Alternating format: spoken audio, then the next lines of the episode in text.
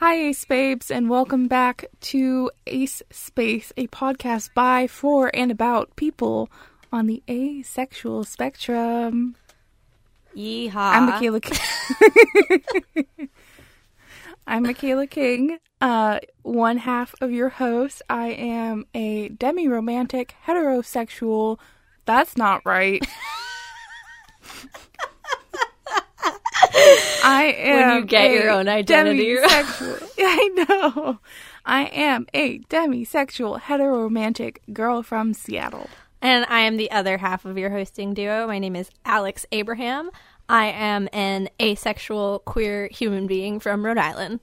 So I wanted to just give a quick announcement. We do have a Twitter and an email. I know last episode we said we were still in the midst of setting that up, but it is live. So on Twitter you can find us at Ace Space Podcast, and our Gmail, if you want to send us questions or anything, I guess, is aceSpacePod@gmail.com.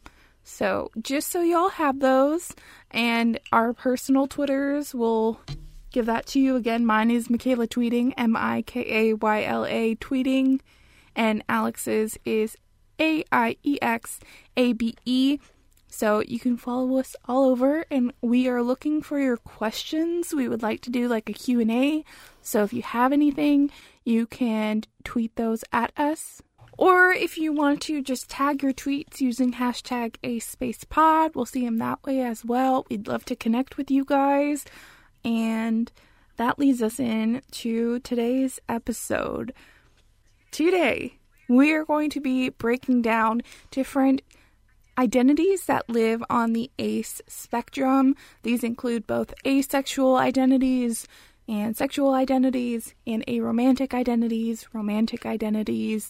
So we're going to be talking about a lot of different things. And actually, in my research, I found some new terms, which I'm excited to discuss with you, fun. Alex. Yeah, I don't know any. So I thought I knew a lot, but then I actually looked at some official resources, and I was like, oh, I've never heard of this.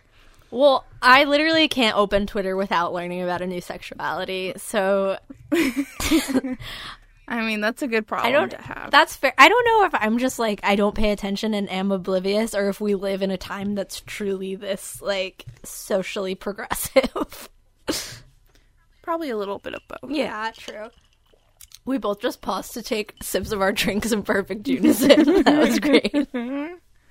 Okay, so how this is going to work is I have some definitions about different A-spectrum sexualities. I got a lot of this from the internet. My two main sources were GLAAD.org, who has a whole infographic on asexuality and different ace identities. The other resource I used for a majority of this information is asexuality.org. I love them. Really? Yeah. I've never heard of them before this. I think I follow them on Twitter. I feel like I am such a newbie when it comes to being inside the asexual community. I just haven't, been inside it, even though I have been inside it for years. I just haven't been a participant inside it, I guess. So I don't know any of these things. It's okay. I don't know much either. I just will occasionally have a crisis and go on their website and read through chat forums. And then feel a little better. You're like, oh, wait, am I asexual? And then you go on and you're like, oh, okay, yeah. Yeah, exactly. Or sometimes I'm like, am I asexual? Is this just me being ace, or do I have a medical problem? Okay.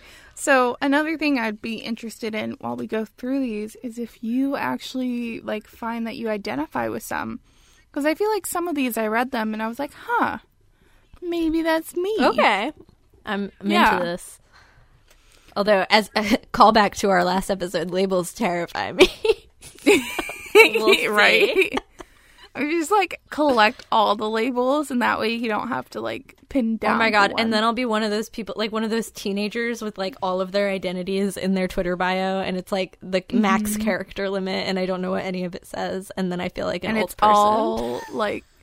It's all all shortened into acronyms. Yeah, and it's like, okay, maybe if I were 18 still and in a high school surrounded by other children who speak and not, you know, an adult with my day job who barely looks up maybe once a day. I never knew the, like, fancy text acronyms. I'd always have to Google them. Me too. Even when I was 16. Like, I was not in the know. Didn't this happen, like, literally yesterday? Oh, my gosh. With Sam? Yes, it did. It did happen yesterday. Okay, so we are going to start off with just the basic definition, the one I feel most people know, asexuality. Asexual people are people who do not experience sexual attraction or desire. And sometimes that's an and or, sometimes it's both. One important distinction to know about asexuality is it's not like celibacy, which is a choice to abstain. This is about the intrinsic... Oh my god. That wasn't a word. It was almost there. You were really close. This is the actual... I'm trying to not say that word again. Intrinsic? Is that what you wanted? Yeah. Yeah, but I'm scared that I'm, like, mentally... Oh, it's okay. Wait, I'll say it, and then you can just edit it in. Like, you're the one who said it. No, we don't sound the same, Alex.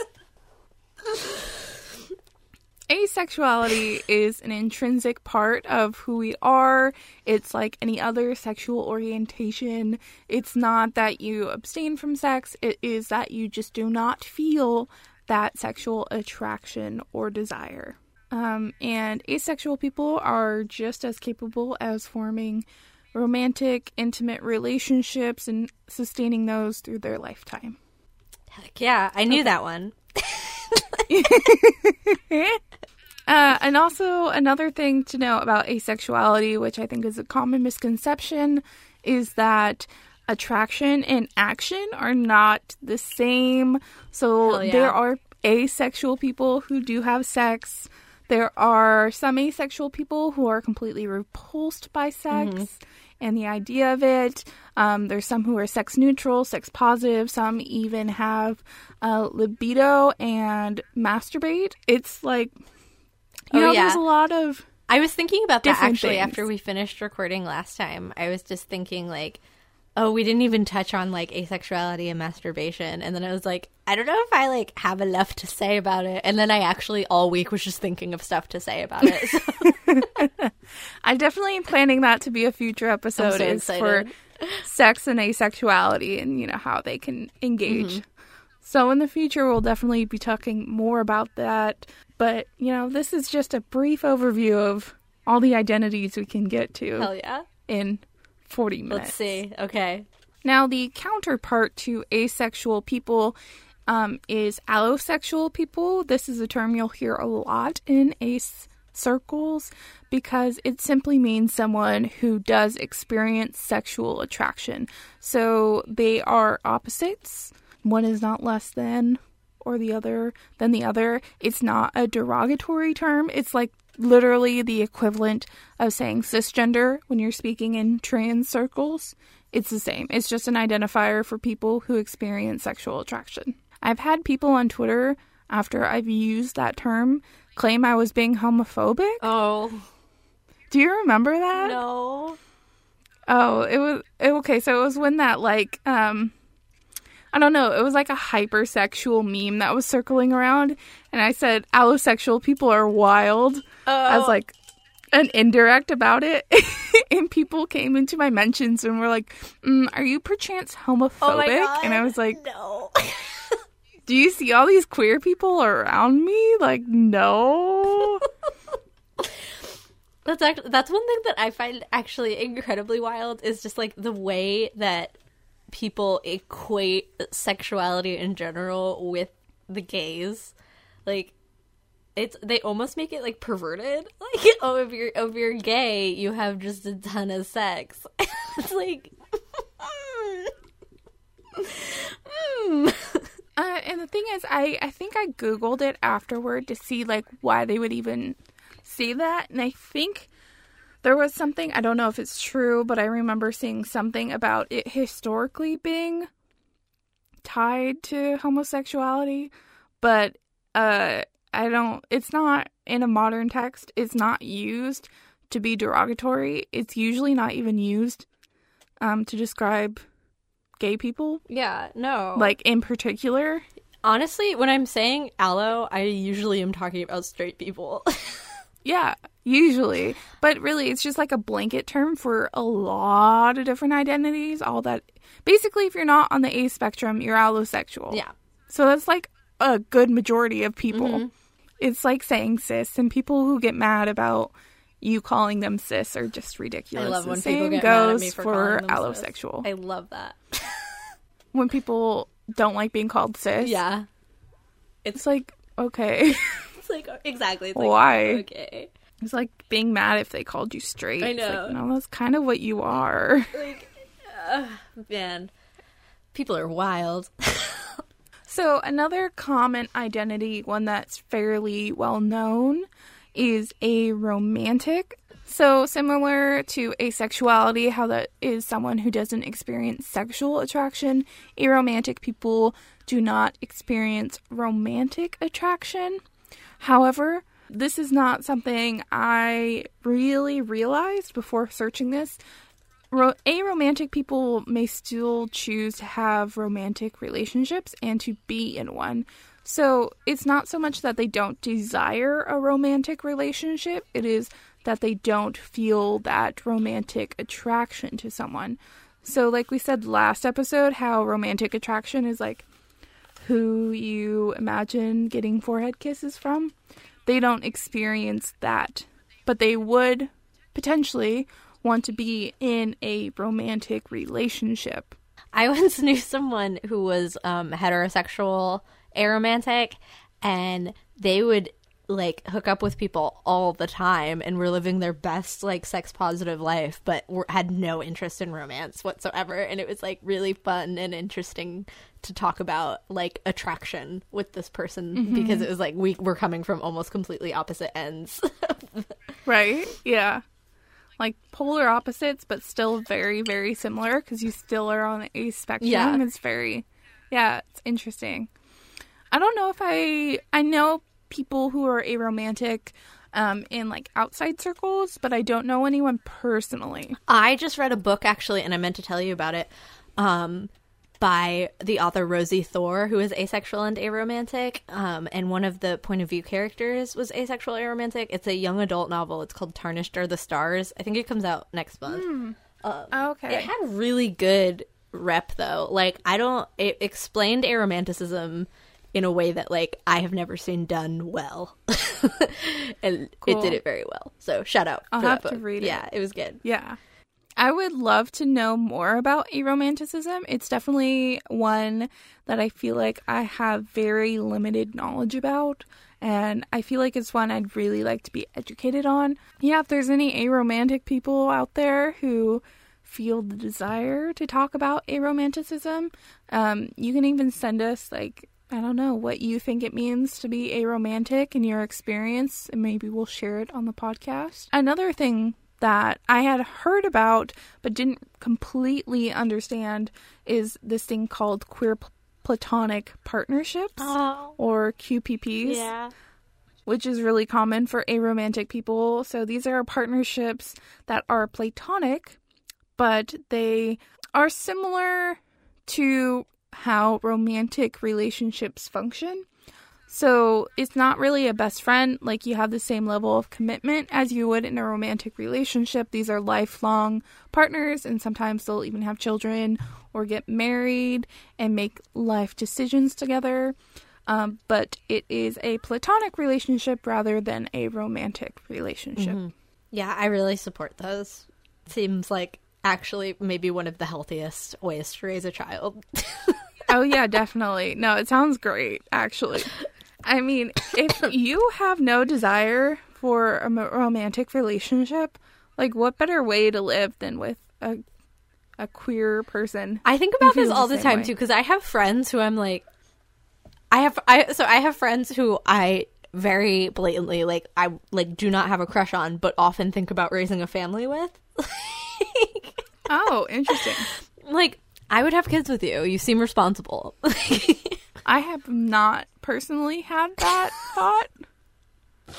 But that could be because I don't want children. Yeah, that's... So... I don't either, though. It's just something I think about. You're just like, you'd be a good parent. Thank you. I would try. So next we do have other types of sexual... Or, no. We already know about the sexuals. There are other romantic identities. You're laughing at that. You said the sexuals. Yeah, the sexuals.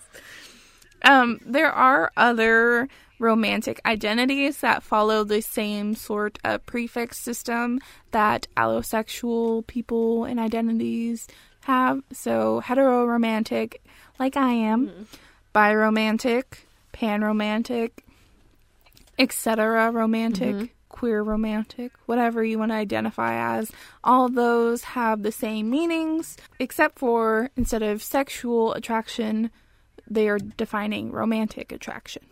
So the next two that we're going to talk about is demisexual and demiromantic. Hey, that's me. Yeah.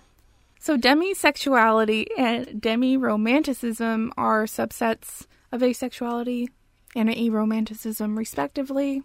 So, obviously, all of these are going to be now subsets of those two identities. So, asexuality and aromanticism kind of serve as umbrella terms as well as identifiers for people. And they can be broken down further into these subsets of identities which live on the spectrum.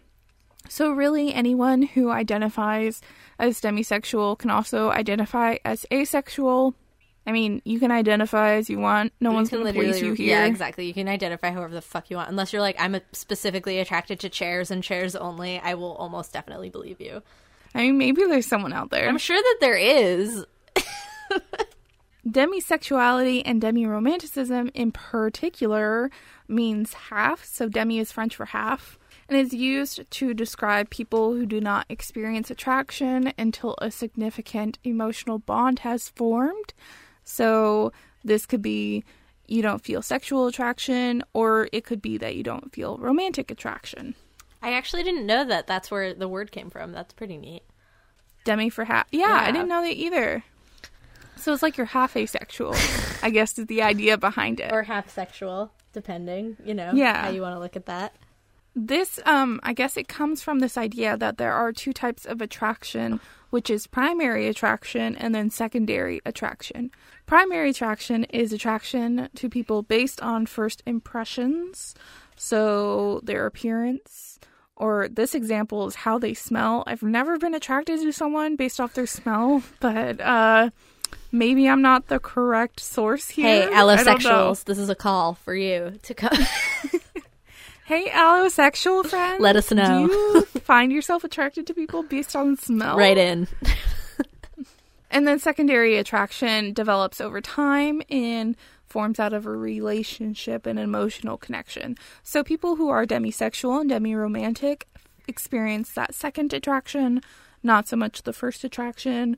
I will put a caveat that I think a lot of demisexual people in particular have a strong aesthetic attraction to people on that primary level, but then it develops into something deeper over time. I experience aesthetic attraction very much, but to the degree where I think I just love women. Like, yeah, I just like see a girl, any girl, and I'm like, yes. I mean, valid. Females are very pretty. They're so pretty. Yeah, I love looking at people for aesthetics. Like, there's some very beautiful people out there. Like, it's just, it's great. I remember once in high school, I got called out for checking out my friend. And I was like, I wasn't checking him out. I was just looking at him. And they were like, yeah. Yeah, that's what it is. Okay, so next up, we're going to be talking about gray sexual and gray romanticism. So we briefly kind of talked about this last episode, but gray sexualities, they are people who find themselves only attracted to people sometimes. It seems like there isn't really a reason behind their attraction a lot of the time, It seems to be random. Graysexual people typically have a very low sex drive, and they can enjoy or desire sex or romantic relationships, but it's under very limited and specific circumstances. So I know some gray people, it's just completely random, and they don't know what triggers it. And other gray sexual people, maybe it's like they have to meet a very, very specific guideline in order for them to experience romantic or sexual attraction. I feel like gray sexual, as the name kind of suggests, is very unknown. Gray sexual kind of reminds me of like fog. I know. Like you don't really know what's going on. But sometimes it happens. I think when we talked about it last time, I think I had said like that was one of the first terms I like identified with, and I don't really anymore, but as a teenager I remember being like, I don't really get it, but it sounds good. I don't know what's happening either. Let's go with that one. Yeah. This one, I do know a few gray sexual people. I haven't really spoken to them in depth about their gray sexuality, though. One thing I will say, I'll put a little asterisk on this episode. This one is a brief overview, but I would really like to do more in-depth episodes about each sexuality and each romantic identity. So in the future, we will be looking for people who have these identities, and so we can get a more in-depth look at it and talk about like the intricacies of everyone. I'm very curious to I love hearing people talk about their niche sex stuff. Like, yes, tell me. Now we're going to get into the ones that I only learned about after researching this episode. And I'm sure that these are not all the A-spec identities that there are out there. So if you know of more, please send us them because I want to learn about them. If you identify with something that we didn't talk about today, let me know. I want to know. So this first one is reciprosexual and recipromantic. Yeah, I briefly looked at the Google Doc on that one, and I was like, Okay, same, because when I read this, I was like, maybe that's me. Well, and then I thought about it. You finish. I had to then investigate that for about a week as I was thinking about it. And I've come to some decisions, but we'll talk about the definition first and then jump into that. What was your experience with it? I was just going to say, I read that and I immediately was like, I don't know if that's so much a sexual identity as it is just like a personal, like, you know how they talk about like type, like, oh, you know, I'm into people who are very this way or who are very that way. Like, is that more of a personality thing than a sexual thing? Or like a sexuality thing. And so that was one where I was very curious, like, I don't know. I was like, just like on a psychological standpoint, like what part of your brain determines that? And is it the same? So I thought that was neat. So reciprosexuality and recipromanticism, which is so much fun to say, it describes someone who doesn't experience sexual or romantic attraction to someone until that they know that that person reciprocates it. So they have to know that that person is attracted to them first before that they develop sexual or romantic attraction. I wish I had that problem. Unrequited love. So sad.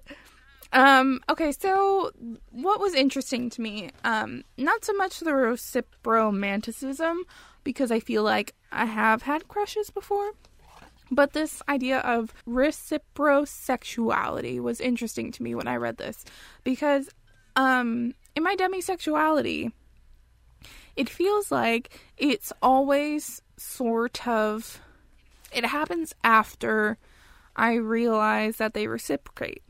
So I'm not going to establish like this deep emotional connection that then leads to me feeling sexual attraction with someone unless I know that they are also interested in me. But then I thought about it more. And I was like, wait, no, I'm not this. Because again, like we said on the last episode, remember that boyfriend that I don't count as a boyfriend? Yeah. I know he reciprocated, but like, I didn't develop those feelings. Yeah, that's like, I really strongly identify with the term morosexual, which is a joke term. It means like attracted to morons. Like, I always just think of that one. I'm like, yes. And then I also thought, oh, wait a minute, all these dating apps that I'm on, just because someone reciprocates doesn't mean that I'm going to, like, actually develop sexual attraction to them. Right. So I think this one is sort of like, if I were to make a grid of my sexuality, I would have maybe a tiny, tiny sliver. A tiny sliver of my sexuality pie chart would be this. But I don't think I would identify with this. Right. As a term. I think that's true for a lot of people, like you were saying. I think a lot of people like reciprocation and need it in order to, you know, make their feelings deeper or to let themselves develop more feelings. This one seems different because it seems like you are asexual. That was said that word. Was fun. You're asexual or aromantic up to the point of realizing that this person reciprocates, and then a switch happens. I don't really know, because for me, I'm like, that would be the point where I start allowing myself to create emotional connection. Versus that being, like, the switch point, you know? I mean, this is definitely one I don't know much about, so I would love to hear about people's experiences with it. Like, is it, like, do they have to meet other requirements before this switch happens? What do those requirements look like? Or is it, like, anyone who has a crush on you, you feel yourself having either romantic or sexual attraction to? I don't know. Because it's, like, this idea that, you know, like, all gay people are attracted to all men sort of thing. Like, that's not true. Yeah. So I'm curious how this works with, like, different... Like, do you have to be aesthetically attracted to them, and then once you realize they reciprocate, then it's like, oh, okay. And then you suddenly feel sexual attraction to them or romantic attraction? You know, I'm curious what the deal is. Yeah. Or is it, like... If you're recipro-romantic, do you experience sexual attraction, and then as soon as they reciprocate, you're like, oh, maybe I could date them. You know? I don't know. Yeah. This is definitely one of those ones where I'm like, I don't know if I get it. I'm going to try to, like, I try to be very open-minded and, like, into whatever, like, how people want to identify, but this is definitely one that's, like, hard for me to wrap my head around, but I'm, like, interested in it. I'm glad it was on the list. Yeah, I'm very interested in it. So, kind of the opposite of that is a aquoisexual. I think I'm pronouncing that right. It's A-K-O-I sexual. Yeah. Formerly lith sexual and aquoi romantic as well. So, this is someone who experiences sexual or romantic attraction, but only if it is not, or it fades if it is reciprocated. See, this sounds more like kink culture to me.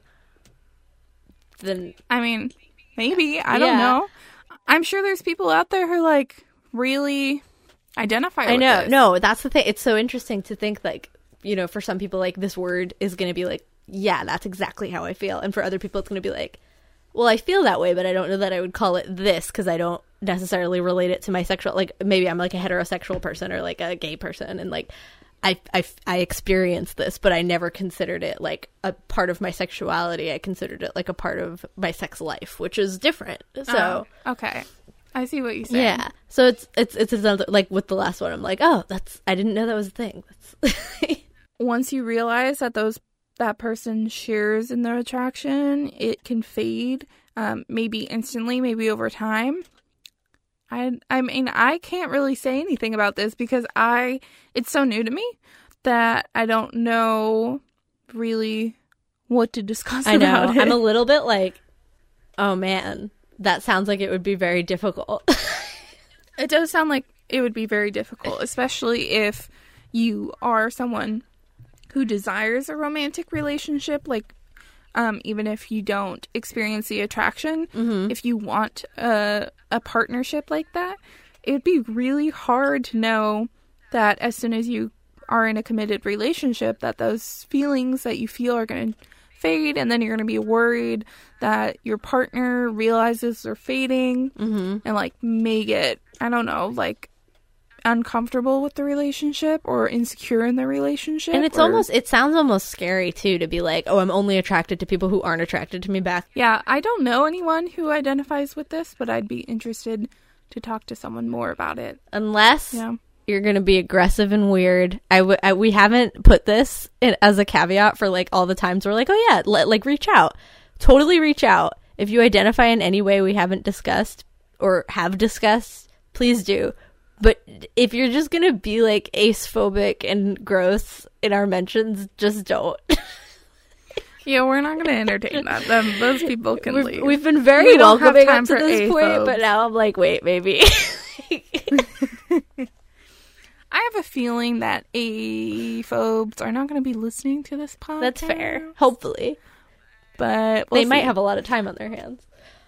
Also, if we say anything that, like, needs to be corrected, let us know. Because I don't want to offend anyone. Yeah. And I want to make this a happy space for everyone. 100%. I agree. Yeah. So if we say anything that offends you, we're sorry. Let us know. And we won't do it again. Or we'll try not to. I'll be honest, I might. Not on purpose. I'm kind of a big mouth. And then I'll call you out on it. Yeah, thank you. Yeah, that sounds good. Okay, so this last identity we're going to talk about is aceflex and aeroflex. And this is another one that I kind of identify with now. Ooh, I love it. So this idea is that your sexual or romantic orientation fluctuates around the spectrum, going from asexual to allosexual, aromantic to alloromantic. Is that the term? I think so. Perhaps. Maybe. Why not?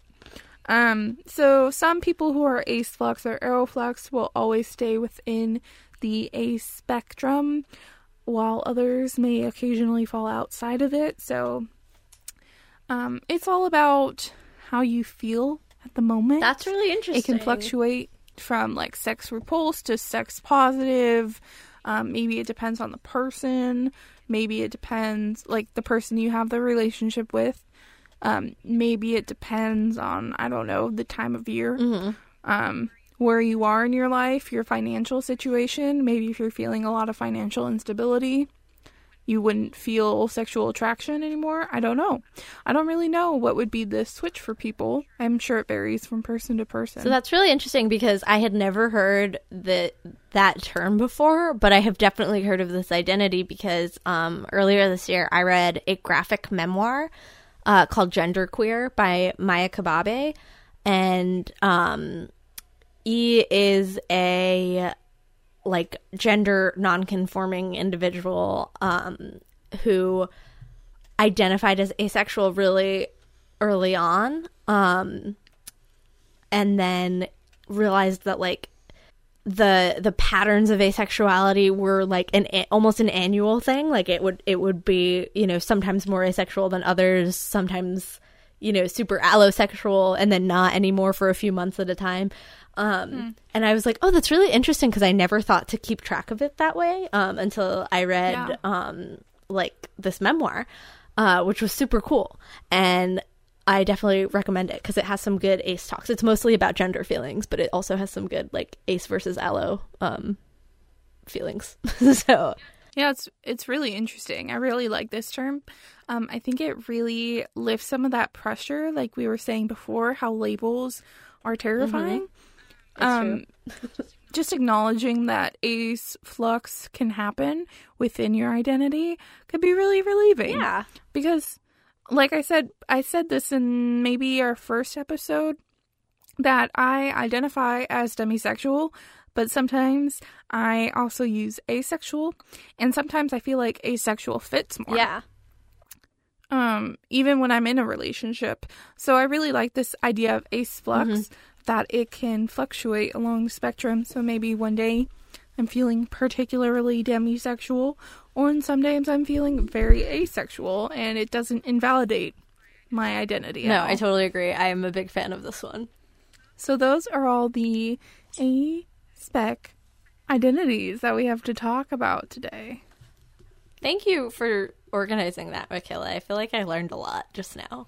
Like in this past, I feel like I learned a lot. In this past half hour, I think my vocabulary has increased like tenfold. Right? And again, I keep mentioning this, but I really want to go really in depth with each of these sexualities, mm-hmm. especially the ones we don't know very much about.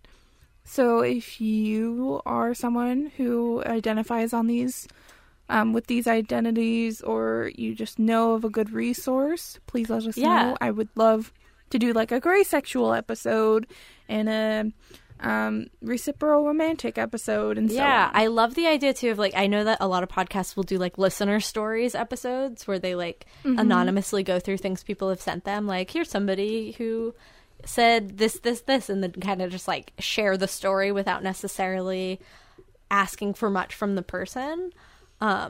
And I think I would love to do something like that too, even. I think that would be great. Agreed. Yeah. So if you want to learn more about these, I know we just briefly touched on each of them. Again, they're good resources are GLAAD.org, that's GLAAD.org, and asexuality.org. Those are a great resource if you want to learn more. That's where I got most of this information from. So if you are interested in learning more and maybe you found a new identity to connect with, that's very exciting. I'm happy for you. Glad we could be here to help. Hey, snaps. Also, if you want to share your like listener story with us, again, our Gmail is aceSpacePod@gmail.com. You can also find us on Twitter at Ace Space Podcast. Use hashtag Ace Space Pod. Follow me and Alex on Twitter. There's a lot of ways to get in touch with us, basically. Yeah. Yeah. If you stare in a mirror and say Ace Space 3 times, we'll probably hear you. We'll appear. Yeah. Again, you can follow me on Twitter at Mikayla Tweeting, MIKAYLA Tweeting, and Alex at AXABE, AIEXABE. Yeah. All right. Thank you for listening to this episode. It's been fun. I had a very good time. I feel like it was really short, but I don't know if that's just me having a good time. I felt like it was short too, but then I looked at my recording time and we're almost at, we're just like past an hour. 45 minutes. Yeah, so. Yeah, so, I mean, full episode. Time flies when you're having fun, I guess. I was like, that felt like 10 minutes. So thank you for listening to this week's episode. We will see you in the next one. Thanks for listening. Thank you. Bye.